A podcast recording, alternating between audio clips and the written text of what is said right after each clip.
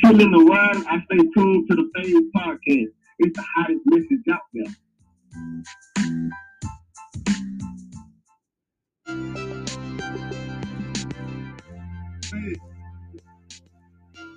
When I'm home chilling, I'm always tuned in to Phase. We have the hottest podcast out there. Oh, Don't listen. Very informative.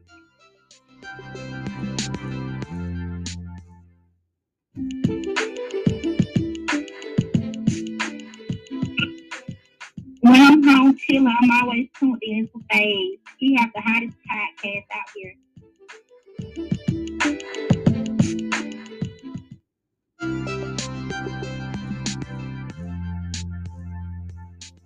When I'm home chilling the world, I stay tuned to the Phase Podcast. It's the hottest message out there.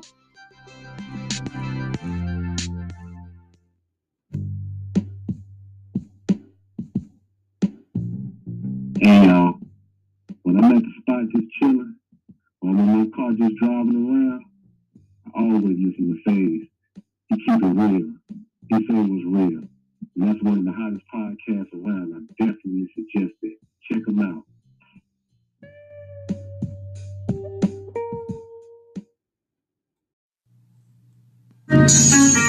I'm about to get on their ass this time. I'm about to get on their rump. The police could kill a man on camera and get qualified immunity. And I'm tired of beefing with my own kind. I'm trying to find some unity. Tired of the foolery. The system abusing me. I got to ride with the tool of me. This shit ain't cool to me. But I'll be damned if I let you niggas make a fool of me. So I keep two on me. Uh, I done came a long way from the block with breakdowns. Finally opened my eyes when I had my daughter. Got tired of them shakedowns. The way I survived the game is still pain in my heart. I got a lot to say now. And I'ma show my whole ass on these motherfuckers. I ain't about to play around. Whatever happened to freedom of speech? Cause they telling niggas what to say now. When guilty ass don't wanna hear the truth, try to act offended, shit pitiful.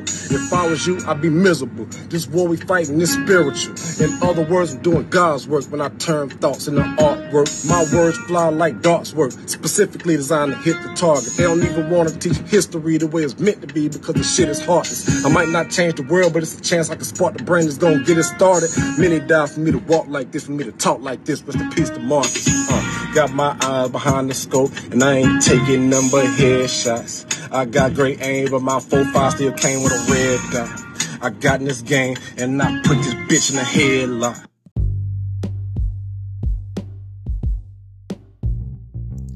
Hey y'all, what's up? This is FaZe. I want to thank all y'all for listening to me, man. I had a I had a nice, great, great, great, great year with y'all last year. You know what I'm saying? I went off the charts. I, see y'all loving me. So let's pump it up this year a little better. You know what I'm saying? I got some new content. I'm gonna try to do things a little more different and trying to analyze and get y'all to realize what's going on before it get too late. I ain't here for no problem. I ain't trying to start no problems. I just want to learn. I just want to learn. I just want to learn. So I want to thank all y'all. And may the Most High continue putting your hinges over you, your friends, and your loved ones. And keep evil away from you, that it may not grieve you. And thank you. And let's have a nice and blessed 2023.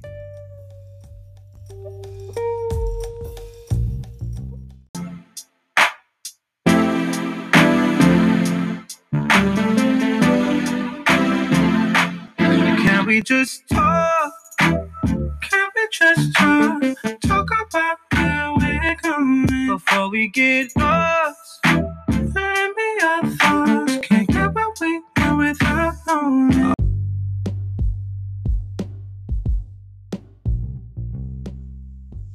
Today China were to attack Taiwan, the US wouldn't be able to defend it. This is not my assessment. This comes from the US military. America's top generals are worried.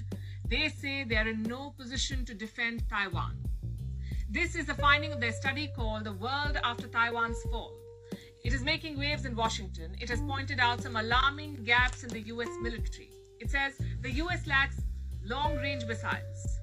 They'll be needed to protect American forces around Taiwan, but America doesn't seem to have enough of them. The report describes two quote unquote nightmare scenarios. The first one, where there is no international intervention, and in the second one, the US and allies step up. They mount a military intervention. In both cases, Taiwan will lose. That's what the report predicts. Taiwan will lose whether or not the world fights for it. Let's take you through the specifics. The first scenario is obvious. China attacks Taiwan and the island is unable to defend itself against the PLA, the People's Liberation Army, the Chinese army. And this outcome is not hard to imagine. China has a bigger military force and they're well equipped. On the basis of sheer numbers, Taiwan's defense forces are no match. So they may not be able to defend themselves. But what about the US? Why is the US not ready to take on the PLA? Apparently, because of some alarming shortages, the US forces need long range anti ship missiles. They'll be used to take out Chinese warships in the event of an invasion, but America doesn't ha- have enough of these missiles in its inventory.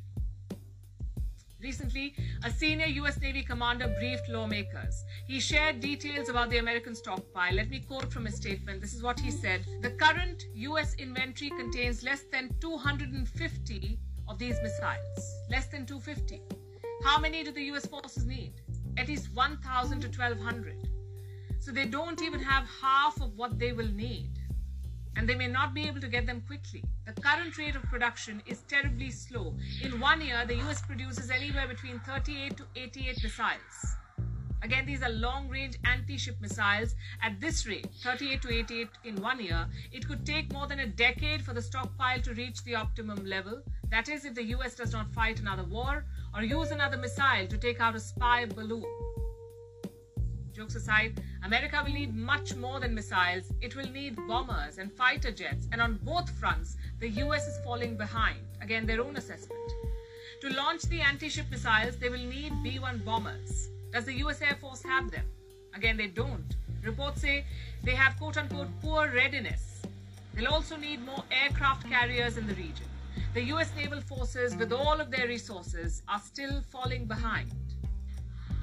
What about the other side? What about the Chinese? Is China ready to invade Taiwan?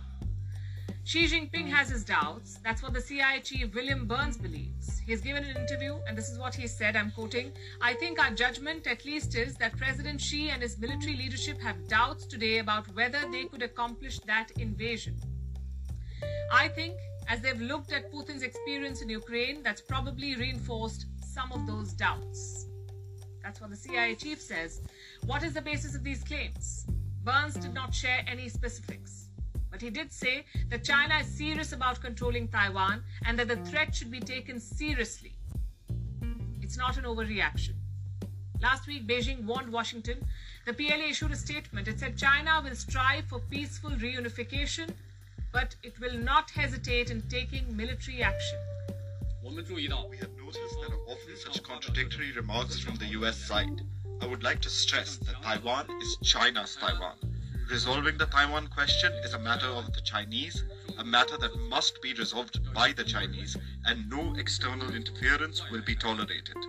Whatever the US says, it cannot alter China's reunification process, nor will it shake our determination to safeguard national unity and territorial integrity.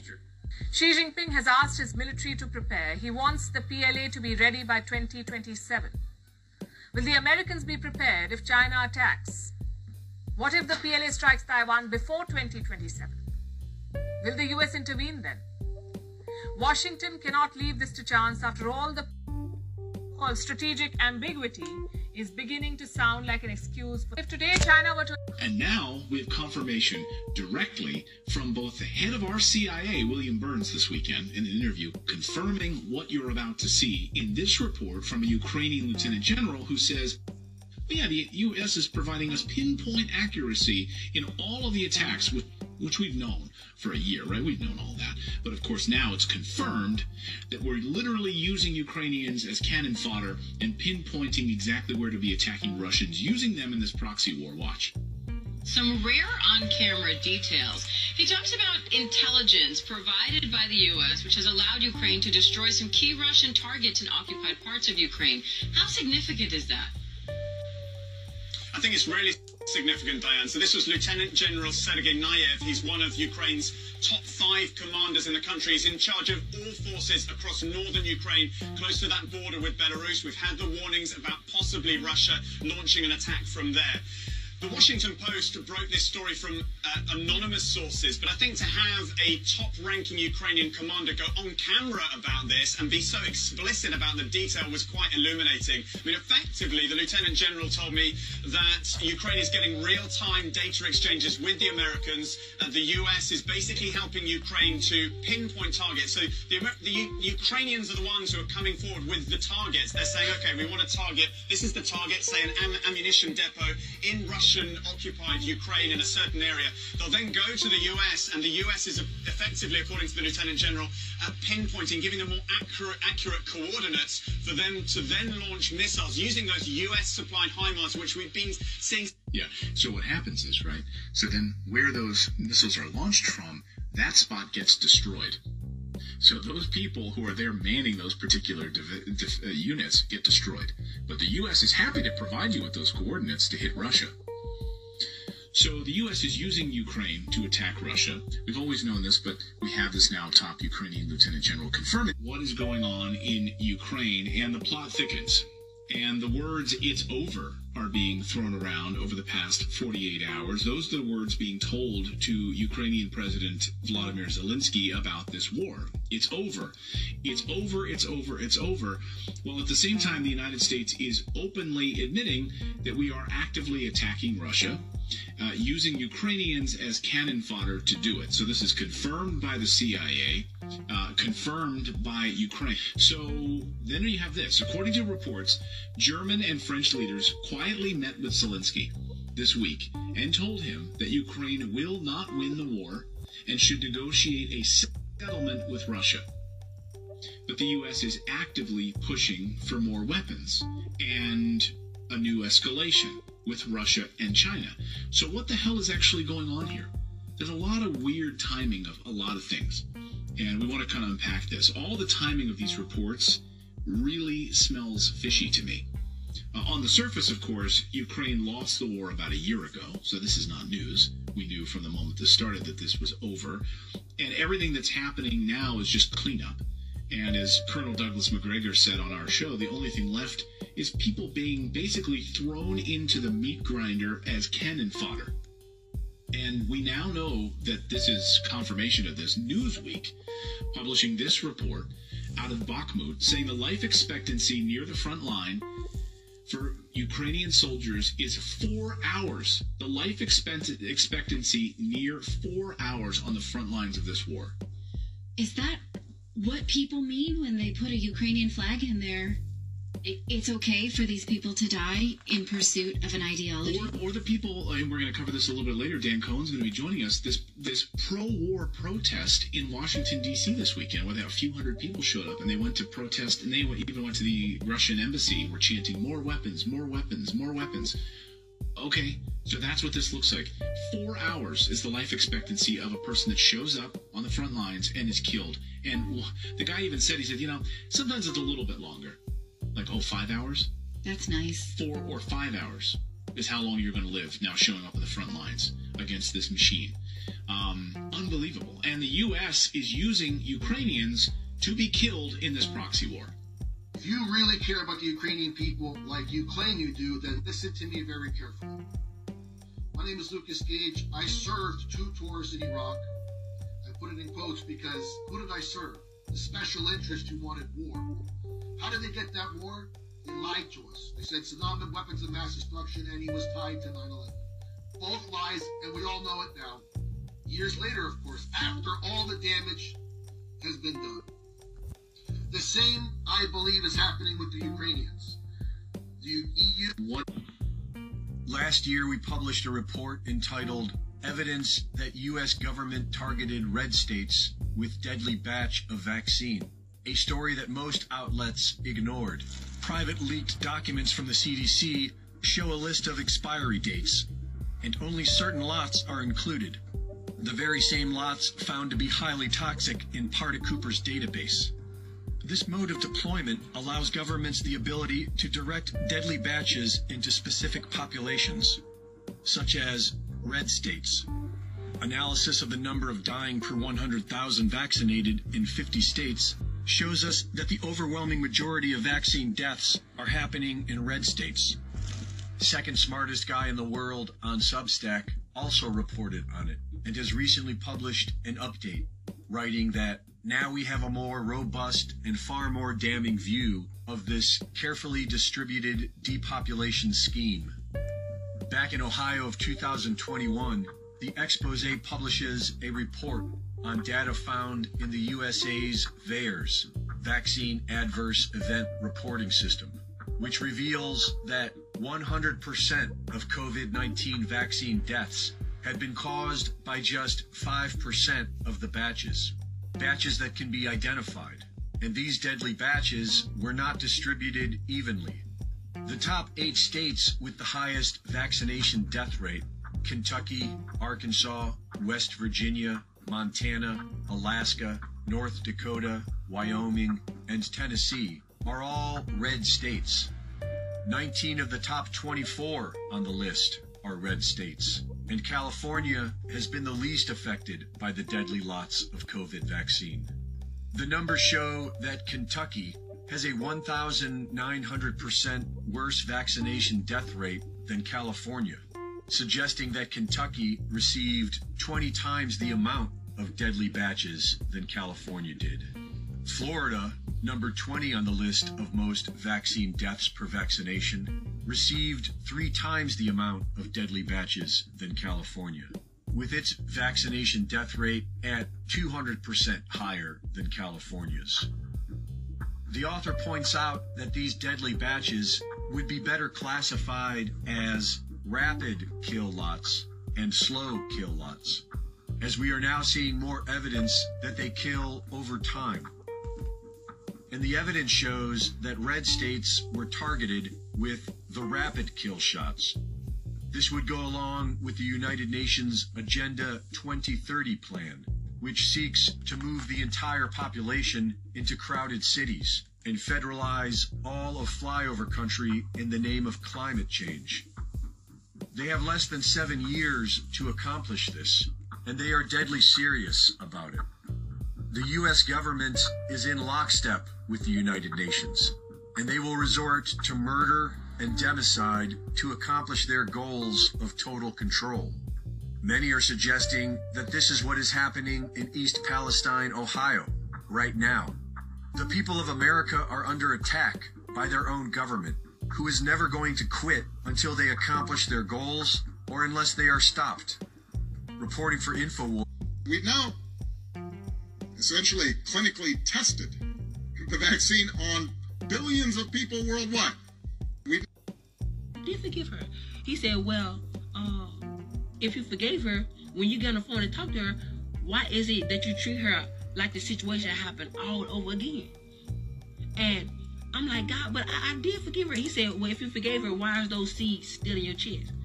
And I looked down. I was like, Oh my God. That's what those are for. Those are seeds of what I did in my life. The things I didn't forgive.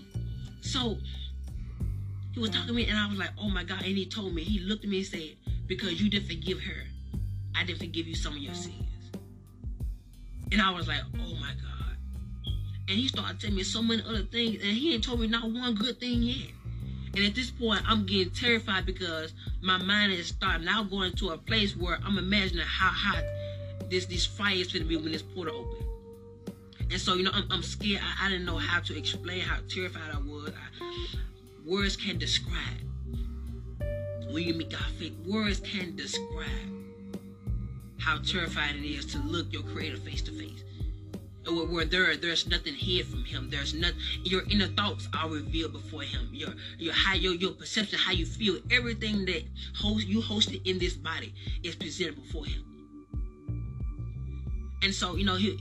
I got to a point where I, I just I like I didn't want to hear God no more. I was really turning my head because I was afraid that you know it's already made his mind up. I was so afraid, and so I turned my head, and he would just constantly tell me everything that I didn't do right or or I could should I should have did better. And at this point, I knew I was going to hell. I knew it. I I, I was fully persuaded that this was it. So I turned my head and I was like, I don't want to hear no more. You know, my mind, I'm just, I'm just, I don't, I don't hear. I'm just really trying to imagine how hot hell is gonna be. I'm like, oh my God, Lord, I have no more chance. If I go down there, I can't come back. Like, Lord, please don't send me to hell. Please, like God, please. I'm begging you, and I'm, I, am more terrified. Ter- I was more terrified than I can express. And so I turned my head, and and at this point, I no longer wanted to hear what he had to say because I knew at this point, you know, I, I was going to hell. And I would have my head turned, and out of nowhere, there was this one feeling that would come over the, the interface of my soul. And I would turn my head, it would go in slow motion, and the tears would fly from my face. And I looked at God, and I was looking at His His judgment. What what, what was going to be my judgment? And He looked at me. He said, face to face, "You don't get it well done. You get it. You better than me." And He stepped back and said, "Come." And at this point, I was so confused. I'm like, "Oh my God!" And on the left side of God, heaven would open up, so soft with brilliant lights. Uh, the colors were undescribable. Like colors I've never seen before in my life. It was so so so so pretty, so amazing. And the colors will blossom as they grow, and as they grew, and the heaven will open up so gentle. And I will walk toward that direction, and my hand will go in the portal. And when my hand went through, it got bigger my arm went through, it got bigger. It was like I was going into a a a mature state of a glorified body. And so my leg went through, like got bigger, and you can see how big I got on the other side, and, and how my soul was being transformed into a glorified body. And my body would go through it, and, and only piece that was left behind was my leg. Right before my last foot got in, uh, I woke up the dream scared me so bad. I was underneath our living room table for hours. I was so terrified. I was terrified to move. I was terrified to do anything because I was afraid it was going to be added to my judgment. I thought that was the judgment. I, that didn't feel like a dream. I could feel, I could taste, I could tell you how it made me feel. Everything was so alive in the dream. And at that moment, I was asking God, God, why did you give me this dream? He said, because I want you to warn my people that the things which you saw are the things that shall be. And I didn't realize that what I prayed for and the vow I made before God, that He was going to fulfill it. Now He's looking for my hand to be fulfilled. So that's why I'm here talking to you right now. Forgive. Let go I couldn't describe how many people that allow for, for unforgiveness to grow in them, and it, and it caused a bitterness, which caused them to do things that they got judged for. That thing caused them not to make it to heaven. I was terrified. It was so many people went to hell. And it, it felt like I was. It felt like I was the first one. Like I was, it was thousands among thousands of people in front of me. That is scary to me. So today I encourage you to get it right with God. Get it right with your fellow friends, your enemies, that church hurt that causing you to attack people inside it. You know, um, the, the, I've had a number of people reach out to me, um, British intelligence, doctors, people in the military, politicians, people I certainly never thought that I would speak to. And I can tell you, these young men that are coming in are, are UN soldiers. That's what they are. They're, they're, um, they're bringing them into the country under the guise of them being refugees, which they're doing in the States as well. And these people are going to end up going door to door and dragging you away. Um, if you're unvaccinated, they will. They will. That's the plan. I've been told by more than one mili- senior military source. So that's what I'm saying. I mean, like, this is already what you know the people I've been surrounded by have been doing. Like they've been working for the goddamn government since 1970. You know, so you know this is like nothing new. Do you have any like any idea of the time frame around that? No, no, I wished I did. I wished I did. I suspect a good point it will be when the internet goes off. Sorry, say that again. Where when they um, turn the internet off and they they accuse it of being Putin or something like that, you know, they- they'll say, oh, the- uh, you know, Putin's EMP attack, and the internet's gone off, and that's when I feel they'll probably go door to door uh, under that um, a well orchestrated, well organised roundup of people. Um, uh, and the madness will begin. It's, it's happening. I really don't care what anyone thinks of me. I've got nothing to lose and every, you know, nothing to gain and everything to lose. Um, I really don't care because I've got a critical mind and I know what the future holds for us because I can see it. I sat four feet from Sir Graham Bailey. I looked at his face. I knew. He knew. He knew. He admitted he couldn't stop it and it was above his pay grade. And put your hand on the Bible. Swear to God you walked on the moon. Mr. Cyril, knowing you, that's probably a fake Bible. Really? Well, no, it's a real Bible. You have the opportunity to have five thousand dollars. The meeting, is not open. Well, you have five thousand dollars cash. You can give it to charity if you swear on the Bible that you walked on the moon. I have a tape. That'd be fine. Why don't you swear to? Why not? Why won't you do it?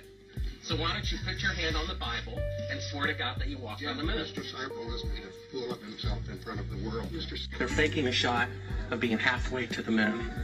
And they refer to you on the tape as a shot that was done during Apollo 10, where you put a transparency over the window and moved the camera of the Earth and moved the camera back away from the window, turned off the lights in the spacecraft, and appeared to be halfway to the moon when in fact they were in Earth orbit. really? Yeah, and they said it was the same way that you did it on Apollo 10. So we wanted to give you the opportunity to put your left hand on the Bible, raise your right hand, to swear to God. Well, you were given the opportunity to swear to God under oath that you walked on the moon. Well, if you really walked on the moon, what's the problem with swearing to God that you did? It? Do you believe in God? You want me to not do it? Well, I want you to, I want you to swear to God on the Bible that you walked on the moon. If you walked on the moon, you're given the opportunity to swear to God that you walked on the moon. I'm going to give you the opportunity to get the hell out of that and you're it alone. Then put your hand on.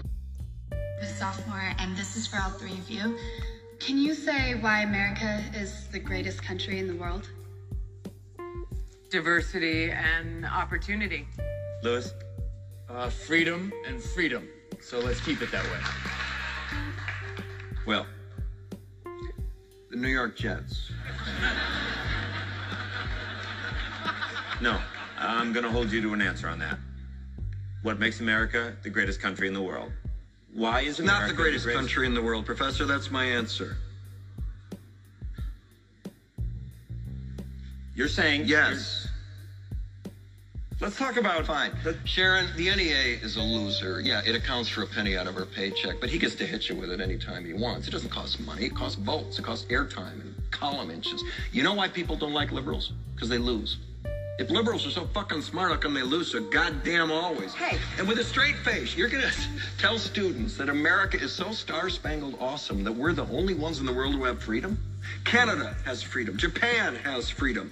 The UK, France, Italy, Germany, Spain, Australia, Belgium has freedom. So 207 sovereign states in the world, like 180 of them have freedom. All right. And yet you, uh, sorority girl, just in case you accidentally wander into a voting booth one day, there's some things you should know. And one of them is there is absolutely no evidence to support the statement that we're the greatest country in the world. We're seventh in literacy, 27th in math, 22nd in science, 49th in life expectancy, 178th in infant mortality, third in median household income, number four in labor force, and number four in exports. We lead the world in only three categories number of incarcerated citizens per capita, number of adults who believe angels are real, and defense spending, where we spend more than the next 26 countries combined, 25 of whom are allies. Now, none of this is the fault of a 20 year old college student, but you nonetheless are, without a doubt, a member of the worst period, generation, period, ever, period. So when you ask what makes us the greatest country in the world, I don't know what the fuck you're talking about.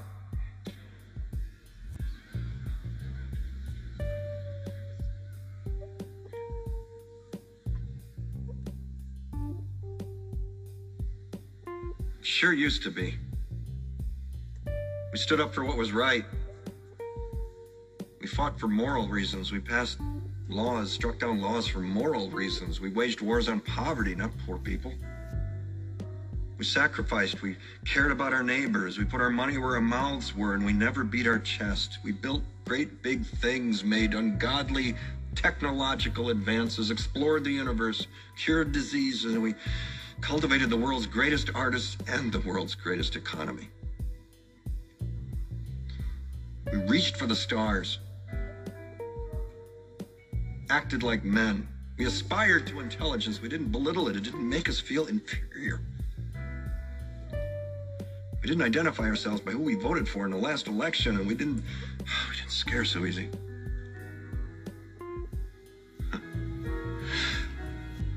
we were able to be all these things and do all these things because we were informed by great men, men who were revered. First step in solving any problem is recognizing there is one. America is not the greatest country in the world anymore. No, you're absolutely correct. They're not going to. They're not going to uh, uh, televise any type of case where you're winning. And that's the same thing even when you go into the law library, you study cases that everybody loses. You know, the majority of people look, they got like a 97, 98% conviction rate. You try to do a habeas corpus, you didn't do the habeas corpus right. You know, just sometimes, you know, it just is, you know, the thing that's not being told is that you're in an administrative proceeding. You're not told the nature of the action. And that's why, and people approach these matters as if they're constitutional courts because that's what they're used to watching on television, on Law and Order, Perry Mason, uh, you know, all these different movie TV shows. They've been led to believe that the nature of the action is one thing when it's really something else. And that, and these attorneys out there that's trying to deny that, they can deny it all they want to because if we want to know the truth, let's just go in there and ask them. Go in there and ask them what I just told you to say. They ain't figured out a way to circle. They could be watching me right now. They ain't found a way to get uh, around that. They got to find some kind of way to shuck and jive, lie to you without lying. To just run over it. We're not going to talk about that right now. I suggest that I suggest that uh, uh, if you want legal advice, that you go get your attorney. Uh, I'm not attempting to seek legal advice. What I'm trying to determine is your legal intent. Now, the Constitution of the United States of America grants me the right to know the nature and cause of any action, and it makes it incumbent upon you to reveal that information to me, sir. And I'm asking you to do your duty as a referee of these proceedings and tell me the nature of this particular action. And we know the rules of procedure are different under common law court as opposed to an admiralty or equity court. And for me to make an adequate defense, defense, I need to know the nature of this action.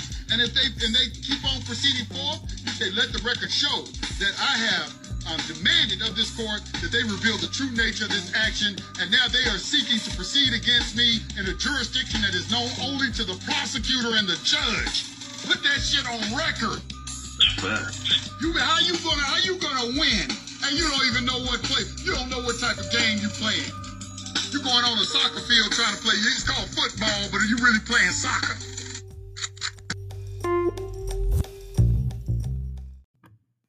boy. I'ma keep it like an island boy. I'ma keep it like an island boy. I'm just trying to make it. And I'm an island boy. I'ma keep it like an island boy. I'm an island boy. I'm just trying to make it. And I'm an island boy. I'ma keep it like an island boy. These streets keep calling me. They don't want me to leave the life behind. Staring at stars, wishing I had the time. Well, my kids need food and my girl needs me. And sometimes I dream that I'm finally free. So baby, don't play me, I ain't no toy. I'm a prisoner here, but I still make noise. And I'ma shout that I'm it with all my voice. I'm a street kid now, but one day I'll be an island boy. I'm just trying to make it. I'm an island boy. I'ma keep it like an island boy. I'm an island boy.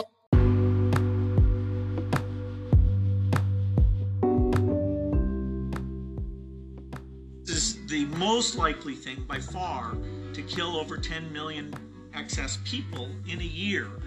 We don't need to invest nearly what we do in military preparedness. This is something where less than a billion a year on R&D, medical surveillance, uh, standby personnel, cross training the military so they can play a role in terms of all the logistics here. This can be done, and we may not get many more warnings like this one to, to say, okay, it's a pretty modest investment to avoid something that really, in terms of the, the human condition, would be a, a gigantic setback. When the richest man in the world has so much worry that he's worried about a plague, you better start worrying too. And I'm telling you guys, this is realistic. It sounds like something out of a movie. Matter of fact, talk about a movie. Let me show you a little clip here from a show called Life After Armageddon. This is a movie that was made like 10 years ago or 8 years ago. Um, but it's basically it's a movie about what would happen if a plague hit the world, and basically about 90 95 percent of the people would die. Okay, and what we go to basically, if you're worth a hundred billion dollars and this world gets hit by a plague, your money's gone. It doesn't matter how much success or money you got. Your worth is what you can carry in your pockets or what you can bury in your bunker. So the mentality of so many people is I've got $10 million. I better put some of it in the ground because it's an insurance policy. It's matter. It's not a matter of if you're going to need it. It's just a matter of when your family's going to need it. Now we all want to not have it happen in our lifetime. Now I'm 57 years old, and I thought I would never see the things that I am now seeing in this country. This America has fallen apart in the last 10 years it's amazing what I'm seeing now. I, I just can't believe it. My dad would be rolling over in his grave. So I can only imagine what the next 10 years is going to be like. It's going to be sad. But guys, the writing's on the wall. If you're watching this video, you need to think realistically. Now, I don't want you to live in fear. I don't want. I don't even live in fear. I'm. I'm. I'm probably one of the most prepared preppers in all of the world, not just America. I have redundancy after redundancy after redundancy. I have 20 water. The video I'm about to show you is one that's very disturbing. But the reason that I'm choosing to show and share this video with all of you today is because if we're not aware of what's coming in the near future, the dark potential realities that are right around the corner, then we will have no chance to stop them. Again, this video is one that made me very sad when I watched it. My intention is not to upset you when you watch this. My intention is to activate you to make a change before something like this occurs. Check it out.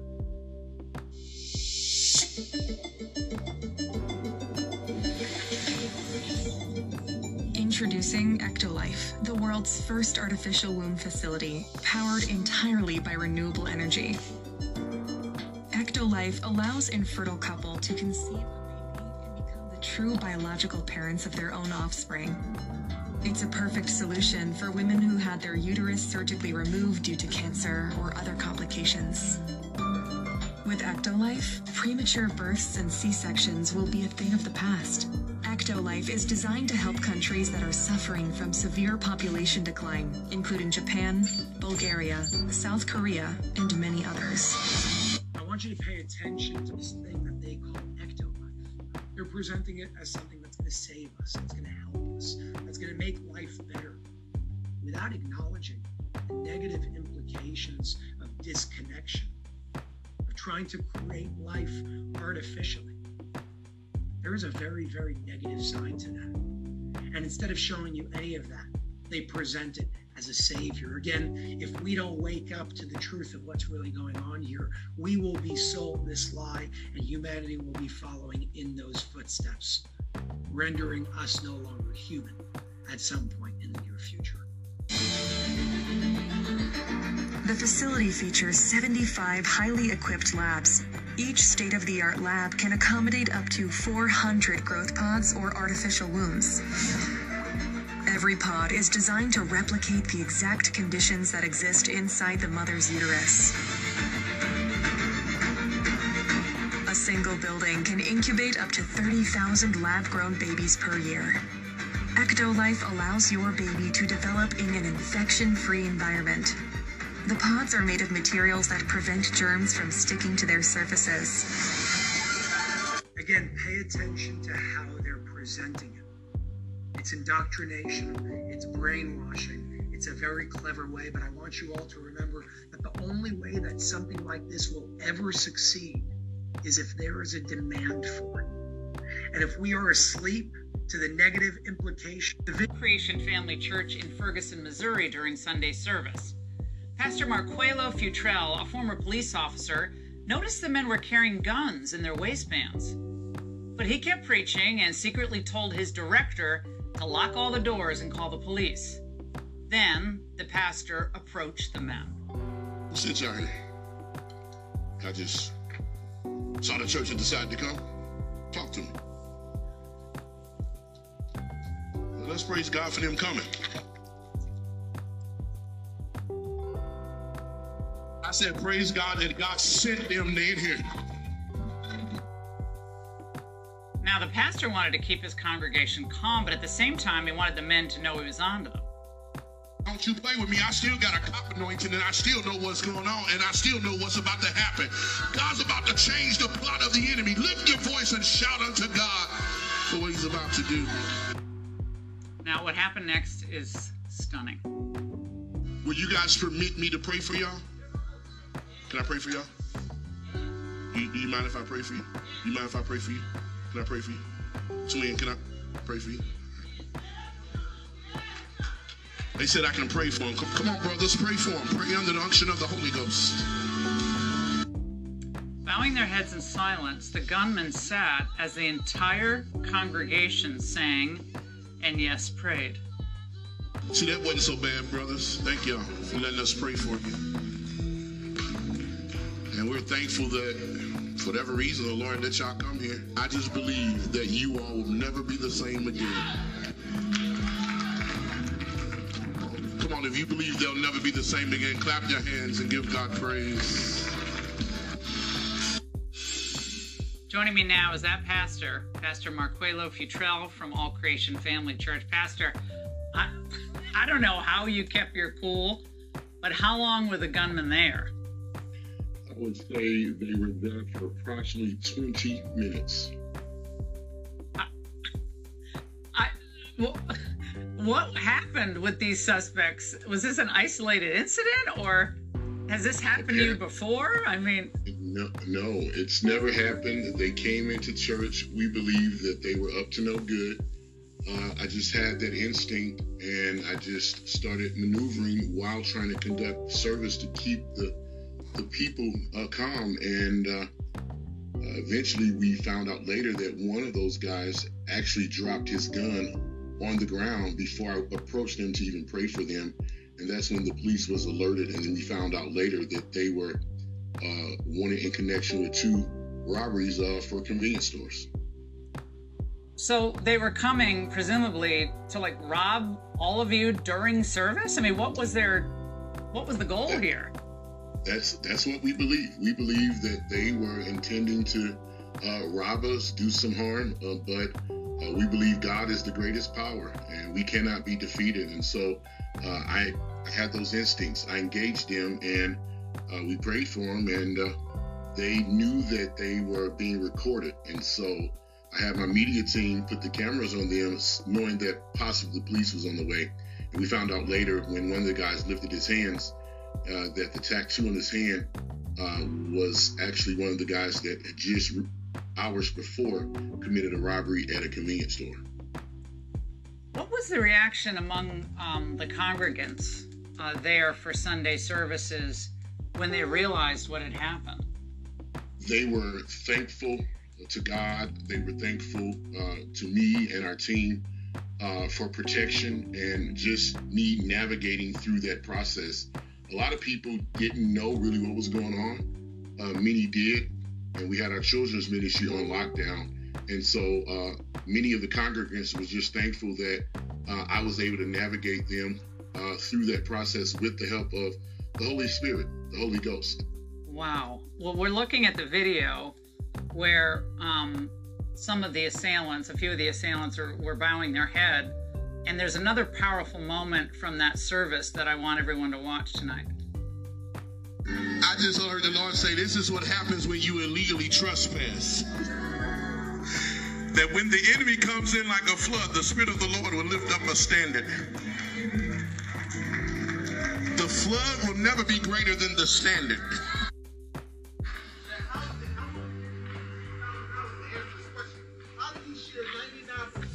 Your DNA with this right here?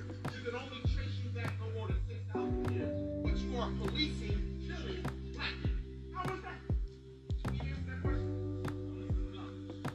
The, the policing, you are policing us. How are you policing us, educating us, and medically experimenting on us?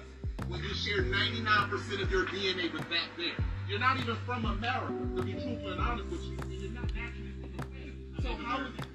Well, I, know that. You're not even from the earth. You don't even belong here. You were actually created in a lab. So I'm just asking you, where do you get the corneals as a human, as a specimen, to police us? This is what I'm asking. It's about theory of evolution. No, it's not a theory of evolution. It's scientific facts. You see my hair? My hair don't look like yours. You see my skin? My skin absorbs the sun. You don't do that. So I'm asking a question. How is, and I'm not born with a tail. You are, or you have a coccyx tail, and it get cut off at birth. So I'm asking you, how is it that, how is it, this is, yeah, this is scientific fact, this is why the melanin, you smell like shit. Sorry, you seem, you seem like you know what you're talking about. So maybe if you want to dig your uh, information, it might be able to assist you and answer your questions. But you can't answer that. You, okay, let me. You sound like you know what you're talking about. I'm not going to say I know more than you. Look, look, look, look. You see her Yeah, running Mom. my tag? You can run it, run it, baby. Run it, run it on down, baby. Not a problem. I'm going around front now. You can run. You want my license too? Look at him running my tag. Go ahead, and record it. Look at him. Look at the Neanderthal running my tag.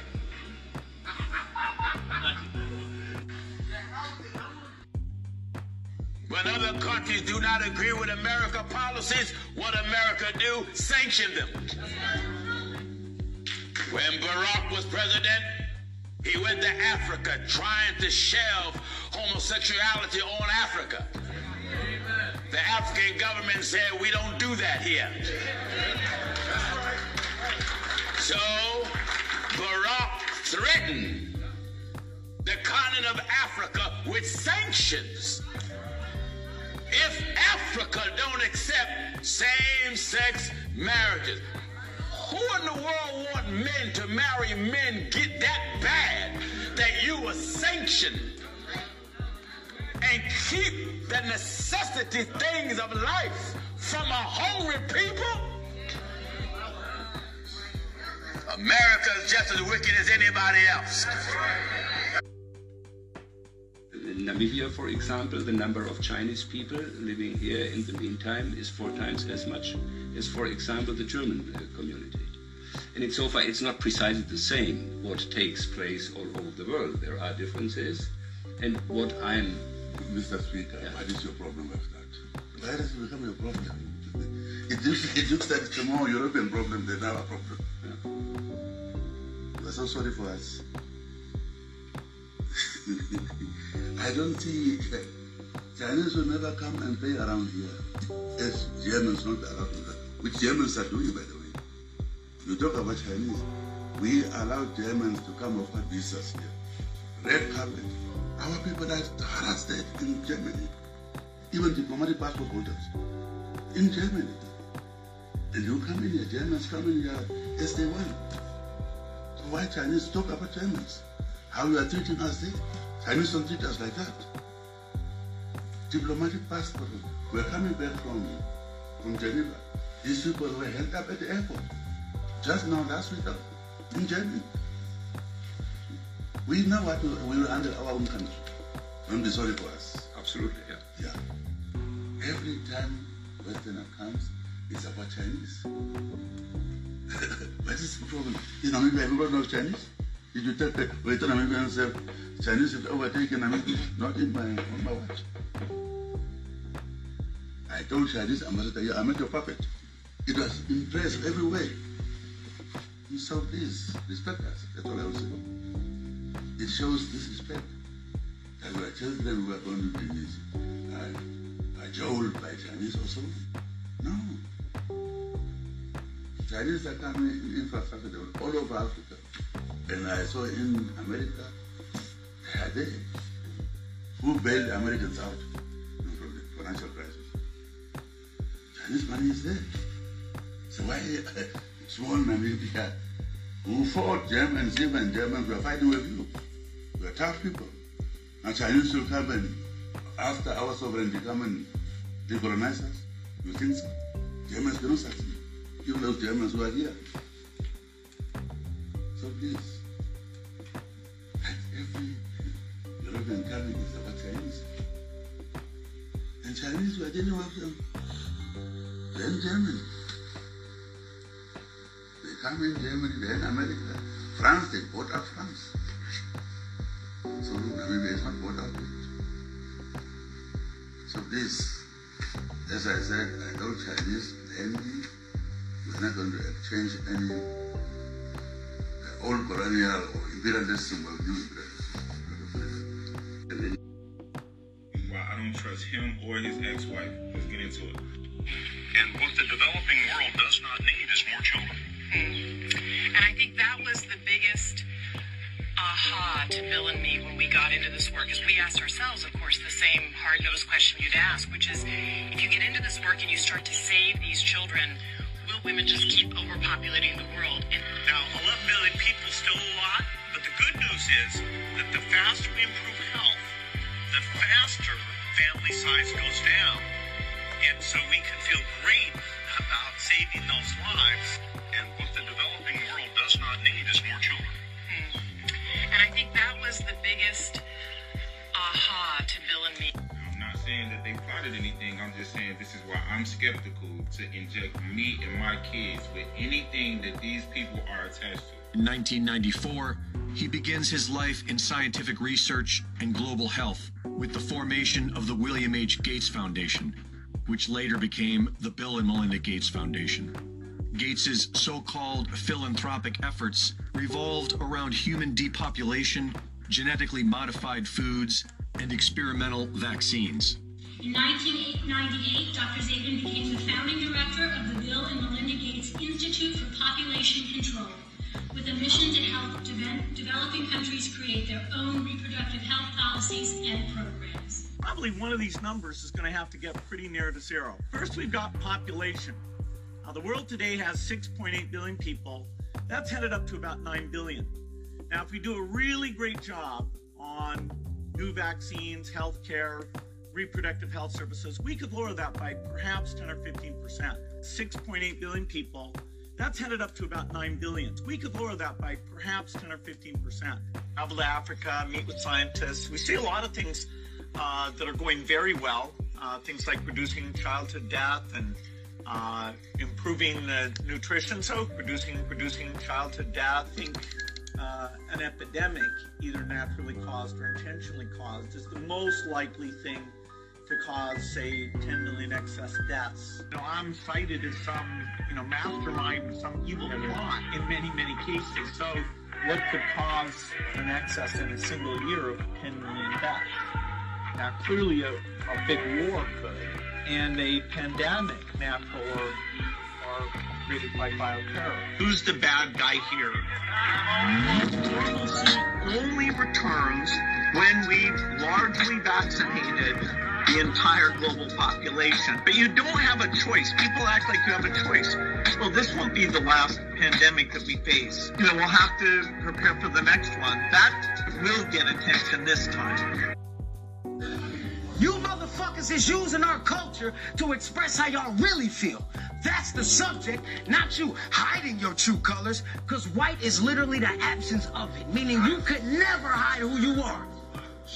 Know that. Those facts. I myself, I'm not anti-white, but I am pro-black, so understand this. Use these lessons. Use the statements. I would never, I'm too smart to call you a racist, but how you think they feel hearing you down a black man about depression in a system he feel you created? You have no clue what it's like to be us. Poverty struck. Every day wake up searching for that God that we trust, but they know that. So they whitewash and only give us the knowledge they must. That's the problem with them. You saw a black man who fell suicide. I saw a brother with kids who don't know how to give up. Sharon, that hard.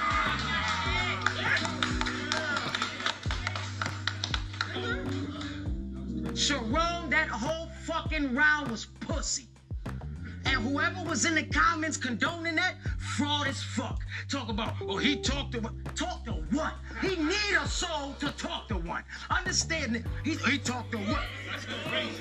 They in them comments talk about, oh, he talked to what? Talk to what? You need a soul to talk to one. Would that situation be laughable if Oops wasn't somebody you thought less of? See, in your world, surviving them same situations and setups wouldn't be made a mess of. It'd be it'd be impressive. But see, y'all lack empathy. That's cause simple things like abortions, prison industries, that's all set up with a designed outcome over anything. So it kills them to see a black man walk down a 20 piece. But we are built to survive.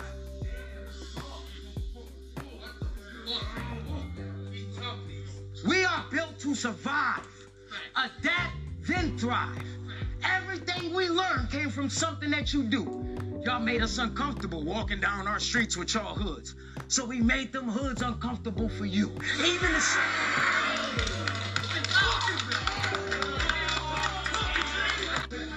You A new world order is emerging. A new axis of world powers, with common grievances, and one common enemy.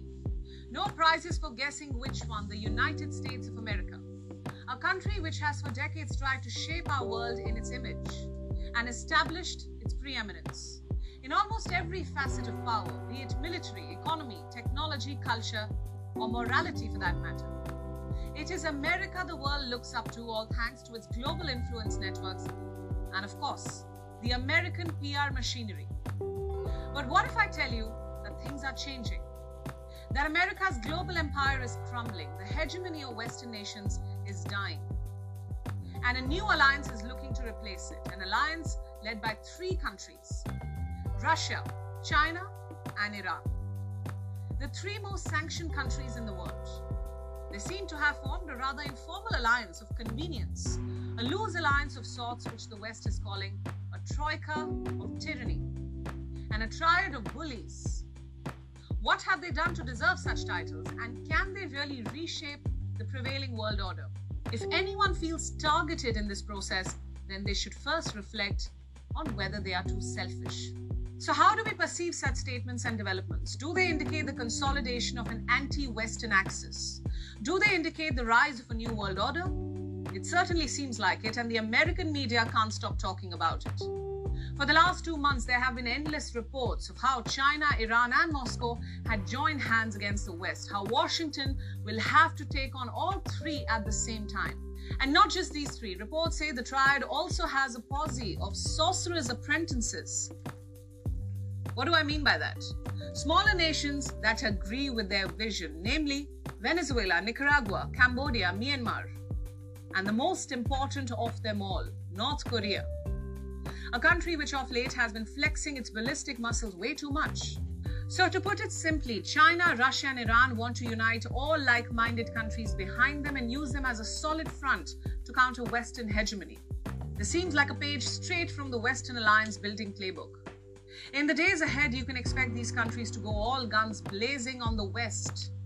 You can expect to see them blaming the West for their ills on global forums and using their vote at the UNSC or the UNGA to thwart the multilateral system. It's about the West, its monopoly, its dominance, its brazen lectures, and its selfish wars. My point is simple Russia, China, and Iran may have their own ulterior motives.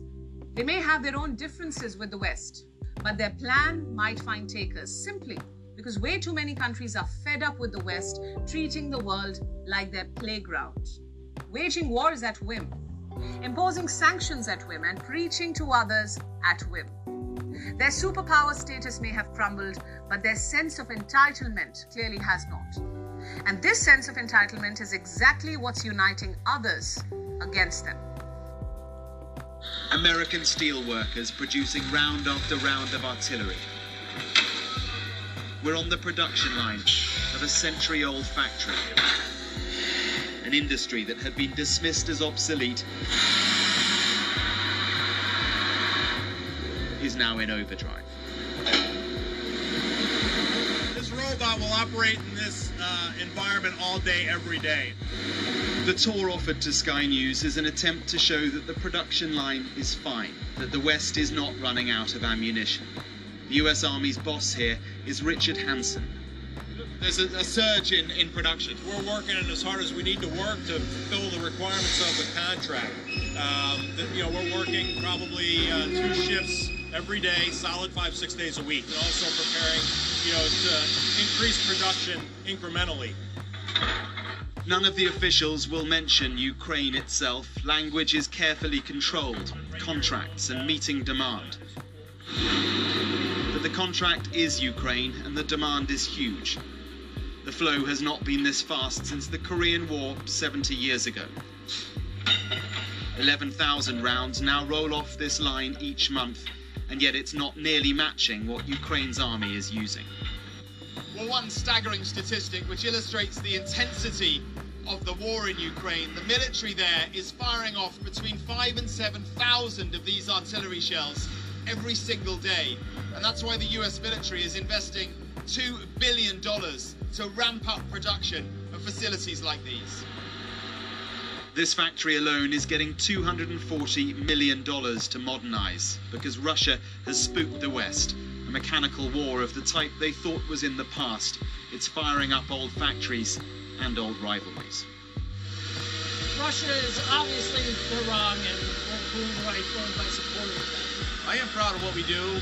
Um, it's it's exciting to be a part of it. The pre Ukraine just in time supply chain is breaking down and stockpiles are shrinking. Put simply, it's a race against Russia to rearm. It's expensive. Important safety standards slow the process, and this is the easy part. Because from here they're shipped a thousand miles west to Iowa, where they're filled with explosives and fuses are fitted, and then to Ukraine. This surge in activity reflects the new fragile reality, hollowed out Western stockpiles, and the threat of continental conflicts. Mark Stone, Sky News, in Scranton, Pennsylvania. The war in Ukraine entering its second year, Ukrainian President Volodymyr Zelensky says that Russia must stop bombing and withdraw from Ukraine before Kyiv can consider a diplomatic resolution to the war. Україна здивувала світ. Україна надихнула світ. Україна об'єднала світ. На доказ можна сказати тисячі слів, але достатньо кількох. Хаймарс, Петріот, Абрамс, Арісті, Челенджер, Насамс, Леопард. І я дякую всім нашим партнерам, союзникам і друзям, які стоять пліч-опліч з нами весь рік. Я радий, що міжнародна антипутінська коаліція зросла настільки, що потребує окремого звернення, і я зроблю його незабаром. Обов'язково. In the run up to the first anniversary of the war in Ukraine, Zelensky was upbeat with US President Joe Biden's presence in Kyiv and support from allies. He vowed to continue the fight and defeat Russia. Intriguingly, the he has changed his stance, expressing his desire for talks if Russia stops bombing Ukraine. So, what has really changed is such or in such a short span? Zelensky knows he's faced with delay in tank deliveries from allies. Even Joe Biden has left him hanging, ruling out delivery of much needed F 16s to counter Russia's air might. Look, we're sending him what our seasoned military thinks he needs now. He needs tanks, he needs artillery, he needs air defense, including another HIMARS. There's things he needs now that we're sending him to put him in a position to be able to make gains this spring and this summer going into the fall. You don't think he needs F-16s now? No, he doesn't need F-16s now. Now, Zelensky is planning a new diplomatic strategy looking to the global south for help, trading cautiously to China's overtures. Zelensky said that China's 12 point peace plan will be successful if it results in action to end the war. He even expressed desire to meet Xi Jinping. While China's peace plan doesn't include return of Russia's territorial gains to Ukraine, defense analysts believe Zelensky might use it as a leverage against the United States. This is after U.S. intelligence reports of a possible Chinese arms transfer to Russia. Чесно, в більшості своїй держави бояться, бояться створювати а, а, трибунали, бояться думати а, про це, і ви розумієте, чому? Тому що різна відповідальність, але. Apart from China, focus is also on India's role. India was among the 32 countries that abstained from voting on the February 23rd United Nations resolution on the need to reach comprehensive, just, and lasting peace in Ukraine. The resolution got 141 votes in favor and seven against. Meeting German Chancellor Olaf Scholz in Delhi, Indian Prime Minister Narendra Modi insisted on resolving the Ukraine crisis through dialogue and diplomacy. He said that India is ready to contribute to any peace process. Dialogue और diplomacy के माध्यम से इस विवाद को सुलझाने पर जोर दिया है भारत किसी भी शांति प्रक्रिया में योगदान देने के लिए तैयार है।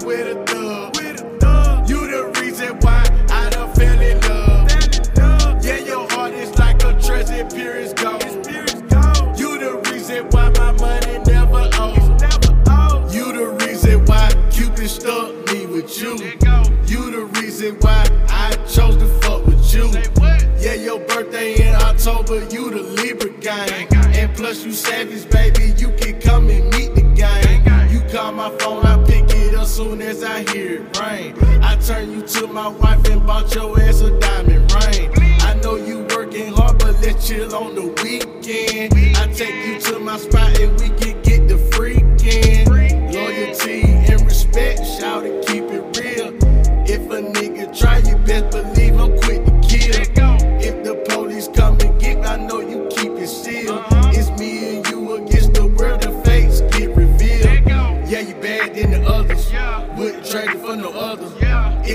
to my mother.